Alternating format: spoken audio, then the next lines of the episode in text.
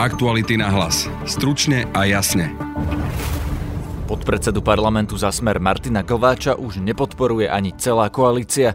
Šéf strany Most-Híd Bela Bugár ho pri najbližšom hlasovaní vo funkcii nepodrží. Keď príde ďalší návrh na jeho odvolanie, tak samozrejme klub už sa rozhodne ináč. Predpokladám, že bude hlasovať aj za odvolanie. Prezidentka Zuzana Čaputová nepodpísala 50-dňový zákaz zverejňovania prieskumov pred voľbami a vrátila tento zákon naspäť parlamentu. By to bol vlastne dokonca svetový unikát, že v Európe a v demokratických krajinách je ten trend skôr opačný, než predĺžovanie toho moratória na zverejňovanie prieskumov. Bela Bugár tvrdí, že v opätovnom hlasovaní to Most-Híd nepodporí, obáva sa však spojenectva Smeru a SNS s fašistami. Za tým rozhodnutím vidím aj to, že SNS hlasuje tak, ako sa hlasuje. Na pojednávaní v kauze zmenky došlo k prekvapeniu. Svedok Ivan Cvik vypovedal, že obchodoval s tzv. Piatou zmenkou. Zmeniek mohlo byť ešte viac, tvrdí prokurátor Ján Šanta. Tých zmeniek mohlo byť nekontrolovateľné množstvo. Počuli sme, že až 28. Svedok Cvik vypovedal, že túto zmenku ponúkal aj politikom SaS, títo však popreli. Budete počuť aj advokáta Markízy Daniela Lipšica. Či sfalšovali 4 zmenky, alebo mali ešte nejaké cvičné, keď si možno cvičili podpisy. Počúvate podcast Aktuality na hlas, moje meno je Peter Hanák. Martin Glváč zrejme skončí vo funkcii podpredsedu parlamentu. Opozícia ho chce odvolávať za komunikáciu s Marianom Kočnerom. Naposledy ho pri takejto mimoriadnej schôdzi podržali koaliční partneri. No predseda vládnej strany Most-Híd Bela Bugár naznačuje, že mu tým iba dali šancu, aby odstúpil sám. Glváča sa však opakovane zastal Robert Fico a zatiaľ neodstúpil. Toto dnes povedal novinárom po rokovaní s Martinom Glváčom Bela Bugár. Ja som mu povedal znovu to isté stanovisko. Samozrejme on s tým, že sme vtedy neodsúhlasili program schôdze, tým pádom sme neotvorili tú debatu, sme mu dali ďalšie možnosti, ďalšie dni na to, aby sa sám mohol rozhodnúť. Ale musí vedieť to, že keď príde ďalší návrh na jeho odvolanie, tak samozrejme klub už sa rozhodne ináč. To znamená, že bude hlasovať za otvorenie schôdze a predpokladám, ešte sme samozrejme túto vec neprerokovali na schôdze, ale teda na poslaneckom klube, ale predpokladám, že bude hlasovať aj za odvolanie. On vám čo teda povedal, ako sa vás snažil presvedčiť? Aké boli jeho argumenty? Nie, on povedal, že on chcel zistiť, aké je stanovisko Most-Híd. Ja som mu hovoril, že keď len z médií by chcel zistiť, tak v médiách už minimálne 10 dní stále je to isté stanovisko. To znamená, prečo by sme to zmenili. Musí vedieť, že ak teda príde takýto návrh, budeme sa chovať už absolútne ináč, lebo potom nevyužil, ak to môžem takto povedať, tú príležitosť, čo sme mu dali, aby sa tam rozhodol. Pán Bugár, ja by som sa vás chcel spýtať, že včera Robert Fico sa teda zastal výrazne pána Glváča. Robert Fico vás nekontaktoval? Nechcel, aby ste zmenili stanovisko? Nie, ale viete, aj keby chcel, ja si myslím, že toto už je neobhájiteľné. V tomto prípade musím povedať, padne komu padne. Vám nepovedal, kedy sa rozhodne a ako sa rozhodne? Nie, povedal, že on vie, čo má robiť a bude konať. Vnímate to možno ako trošku vojnu v Smere zase medzi pánom Ficom a pánom Pellegrini, alebo pán premiér sa vyjadril nejakým spôsobom minulý týždeň a na to prišla odpoveď v podobe Roberta Fica vedľa Martina Glváča s tým, že ja som predseda?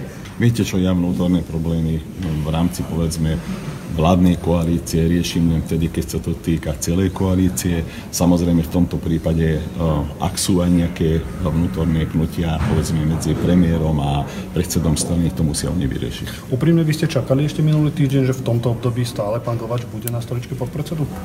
Ja som čakal, že bude konať. To znamená, že ešte stále má tú možnosť do tej doby, kým sa nezvolá tá schôdza. Tá argumentácia Roberta Fica, že on v tom problém nevidí, ako vnímate, prečo vy teda ten problém vidíte, alebo kde vidíte ten problém? Ja som to hovoril už aj minule, poviem to znovu, zopakujem, že ja si myslím, že to škodí jeho rodine, ale to je jeho vec. Škodí to samozrejme vlastnej strane, to je zase vec strany, ale škodí to aj vládnej koalície, to už je aj naša vec. Martin Glváč by mal odstúpiť aj podľa prezidentky Zuzany Čaputovej. Vyhlásila to na briefingu, na ktorom oznámila, že odmietla podpísať zákon, ktorý by zakázal zverejňovanie predvolebných prieskumov až 50 dní pred voľbami. Na vetovanie tohto zákona ju vyzývali opozícia aj mimovládne organizácie, ktoré upozorňovali, že takýto zákon by nás zaradil medzi autoritárske režimy, keďže žiadna z moderných demokracií nemá takýto zákaz. Podľa prezidentky zákon obmedzuje ústavné práva občanov. To bol aj dôvod vetovania príslušného ustanovenia, že je v rozpore s viacerými právami garantovanými ústavou Slovenskej republiky. Napríklad ide o právo na informácie alebo právo na zhromažďovanie, šírenie informácií, potlača politickú súťaž. Myslím si, že je v rozpore s princípom právnej istoty, pretože účinnosť príslušného ustanovenia, respektíve celej novely, nastane v čase, keď sa už volebná kampaň koná. V prípade, ak Národná rada Slovenskej republiky sa nestotožní s odôvodnením, ktoré je v tom vete uvedené, je to cez 16 strán argumentácie, a opätovne schváli tento zákon, to znamená prelomí veto prezidenta Slovenskej republiky, využijem svoje oprávnenie a podám návrh na ústavný súd, aby ústavný súd posúdil ústavnosť príslušných ustanovení. Samozrejme, zároveň s tým požiadam ústavný súd, aby pozastavil účinnosť tohto ustanovenia. Keď ste nepodpísali ten zákon? Nie je to možné, ten zákon naozaj musí vstúpiť do účinnosti. Samozrejme, bolo by možné ho ako keby podpísať a rovno podať návrh na ústavný súd. Nemyslím si, že by to bol správny krok. Podpis prezidentky republiky pod zákonom znamená akceptáciu toho znenia a stotožnenie sa s tým obsahom v istom zmysle, respektíve konštatovanie toho, že tam nevidím potenciálny rozpor s ústavou. Ja tam potenciálny rozpor s ústavou vidím. Z tohto dôvodu som ten zákon podpísať nemohla a dôverujem tomu, že argumenty, ktoré sú uvedené ako súčasť toho veta, poslanci majú možnosť na základe nich to veto vlastne akceptovať a príslušnú úpravu neschváliť. Zároveň si myslím, že je ešte dostatočný časový priestor aj následne potom, keď podám návrh na ústavný súd v prípade prelomenia veta, aby ústavný súd konal a v prvom rade teda to, čo by bolo potrebné, je pozastaviť účinnosť tohto zákona. Máte dôveru v ústavný súd? Chcem mať dôveru vo všetky inštitúcie, ktoré v tejto krajine fungujú. Viem, že teraz čelíme procesu, dúfam, že sebaočistý justičných orgánov osobitne, ale viem, že v justičných orgánov pracujú aj ľudia, ktorí sú schopní a hodnotovo správne nastavení, ktorí sú schopní konať nezávisle a nestranne. Ústavný súd je v novom zložení, možno to bude jedno z jeho prvých rozhodnutí, uvidíme. Takže áno, chcem mať dôveru v inštitúcie, ktoré v našej krajine fungujú. Vy ste sa možno aj neformálne komunikovali s niekým zo zahraničia na túto tému. Bola taká nejaká komunikácia? Na tému vetovania? Na tému toho, že by na Slovensku mohlo takéto obmedzenie platiť, keďže je to svetovo takmer unikátne? Nekomunikovala som so zahraničím na túto tému. Myslím, že aj médiá prinášali viaceré informácie, viacerí politici pri kritike tejto novely konštatovali, že by to bol vlastne dokonca svetový unikát, že v Európe a v demokratických krajinách je ten trend skôr opačný, než predĺžovanie toho moratória na zverejňovanie prieskumov. Pani prezidentka, čo podľa vás bolo dôvodom, prečo tá vládna koalícia vrátane teda pána Kotlebu takto zahlasovala? Čo bol ten dôvod, ktorý k tomu viedol podľa vás?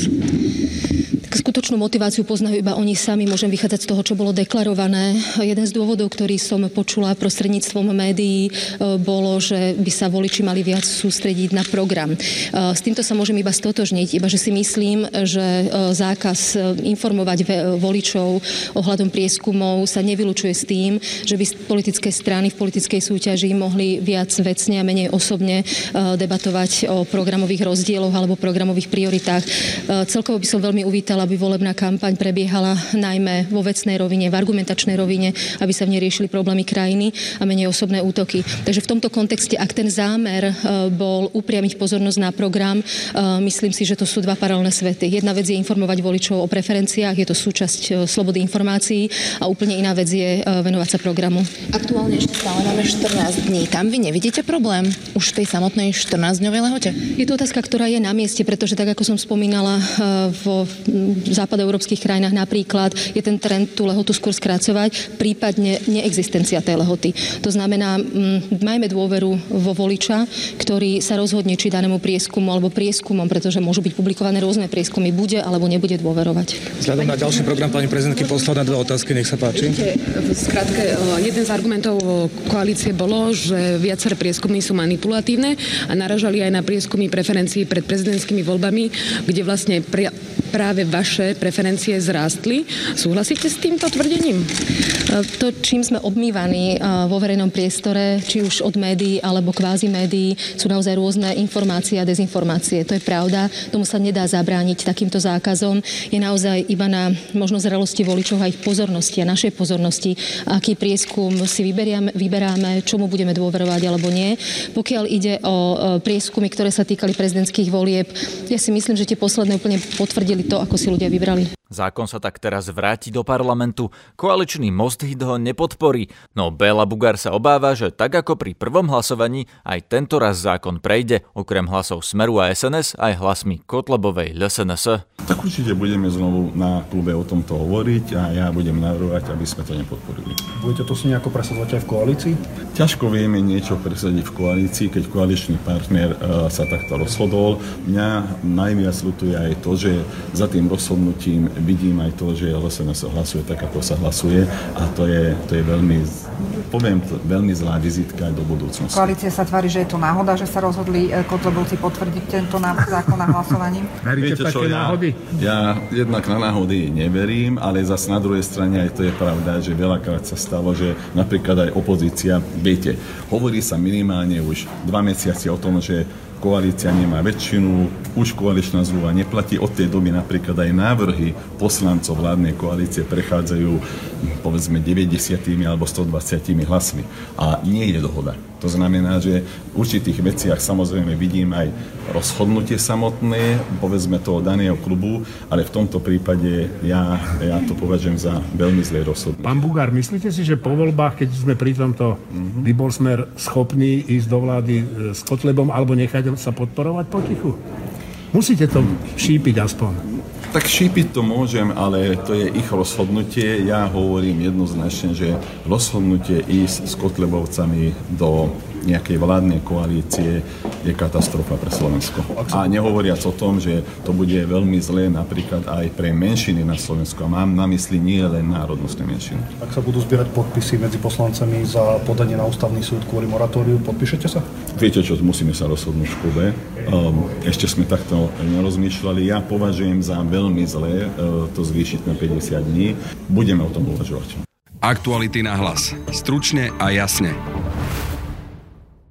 V kauze zmenky dnes pokračoval proces s Marianom Kočnerom a Pavlom Ruskom. Vypovedal svedok Ivan Cvik, ktorý hovoril, ako obchodoval s tzv. 5. zmenkou. Podľa jeho slov ju ponúkal aj vedeniu SaS, Richardovi Sulíkovi a Lucii Ďuriš Nikolsonovej. Títo však rezolútne odmietli, tvrdia, že ide o, citujem, absurdný a vymyslený blud. Pokračuje prokurátor Ján Šanta. No tak jednoducho, že naozaj tých zmeniek mohlo byť nekontrolovateľné množstvo. Počuli sme, že až 28.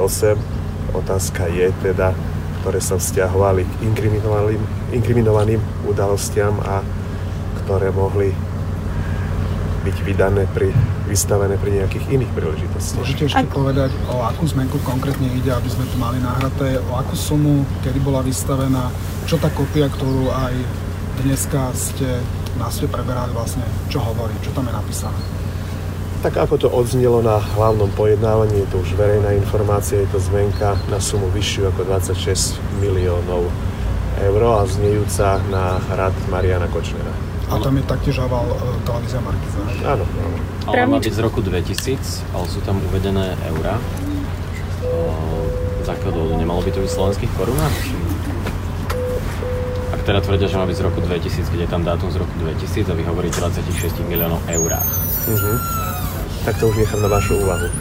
Nemala tá zmenka slúžiť na nejaké ako keby zmetenie, respektíve, ako by som to povedala, proste aby ste si mysleli, že napríklad toto je Ruskov podpis, aby si to mysleli právnici Markízy, aby ju začali overovať. Pritom tá zmenka je iná ako tie 4 zmenky, ktoré boli predložené súdu. Tak je nepodstatne iná. Neviem, čo máte na mysli, že... Podpis je vraj úplne na inom mieste, na inom riadku. No, áno. Čiže preto hovoríme, že je 5.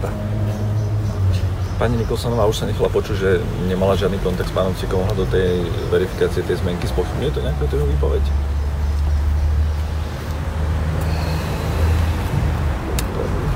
Netrval by som tak na tej zmenke, ako na nejakom ťažiskom dôkaze, aby sme sa teraz točili okolo toho a vypočúvali, objektivizovali jednoducho ďalšie osoby. To je pre mňa oprejela záležitosť. Tak to poviem na vašu otázku. Teda, že či teraz pôjdeme po ďalších svedkov, či sa tomu budú vyjadrovať, nevyjadrovať. Berte to tak, že pre mňa je to okrajová záležitosť. Reagoval aj advokát televízie Markíza Daniel Lipšic. Pán Lipšic, teda, čo nám povedala podľa vás výpoveď Ivana Cvika? A kto je tento človek? Neviem, kto to je, ale povedala nám jeho výpoveď, že existovala ešte ďalšia zmenka, okrem tých 4 pôvodných. Či to bola nejaká cvičná zmenka a čo s ňou chcel obžalovaný Kočner docieliť, možno v spolupráci so svedkom Cvikom, to je predmetom špekulácie. Vy dôverujete tomu jeho príbehu, ktorý dnes porozprával? Po celému? To vyhodnotíme. V zásade faktom je, že v dispozícii mal nejakú zmenku. Je pravdepodobné, že ju mal od obžalovaného Kočnera. To nebolo rozporované dnes ani konec koncov obhajobou. Čiže je pravdepodobné, že tých zmeniek muselo byť viac. Aký zámer, aký účel bol tých ďalších zmeniek, podľa mňa je stále nejasné, ale musím povedať, že nie je to ani také kľúčové pre vývoj tejto kauzy. Či sfalšovali 4 zmenky, alebo mali ešte nejaké cvičné, keď si možno cvičili podpisy a tie zostali potom na nejaký iný účel. To neviem. On hovoril, že kontaktoval aj Milana Krajniaka. Povedal nám pán Krajniak o nejakej takejto veci, že ho kontaktoval niekto, kto tvrdí, že má nejakú zmenku od Kočnera? Myslím, že on to komunikoval s právnymi zástupcami televízie Markíza v civilnom konaní a oni to potom mne povedali asi tiež, to už si presne nepamätám. Čiže tú vedomosť som mal, tak. A prečo pán Cvik vlastne kontaktoval právnych zástupcov Markízy? Ako si to vysvetľujete? Znovu, myslím si, že bola by špekulácia sa nejak teraz rozoberať alebo analyzovať, že z akých dôvodov koho pán Cvik mal kontaktovať. To naozaj neviem. A priznám sa, že ani v tomto okamihu ma to až tak nezaujíma, lebo to nie je kľúčová vec pre prejednávanú trestnú vec na tomto súde. Ak by sa naozaj našiel človek, ktorý by tú údajnú 5. zmenku kúpil, tak by teoreticky mohol dať aj nejakým znalcom na preskúmanie či už atramentu a podobne. Nevystavoval by sa v takom prípade Marian Kočner riziku, že príde sa na to, že ju mohol aj falšovať?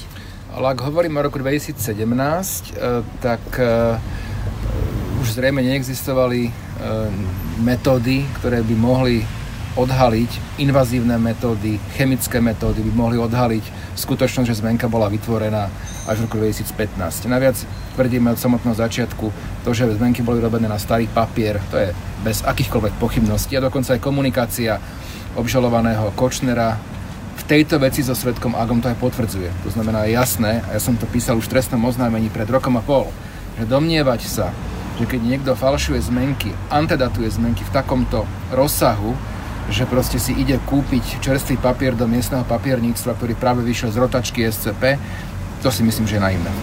Počúvajte aj náš ranný podcast Ráno na hlas, ktorý má osobitný kanál na Spotify aj v ďalších podcastových aplikáciách. Ten najbližší bude veľmi osobný príbeh o postavení menšín, konkrétne transsexuálov na Slovensku. Na dnešnej relácii spolupracovali Tomáš Kysel, Denisa Hopková a Laura Kelová. Zdraví vás Peter Hanák. Aktuality na hlas. Stručne a jasne.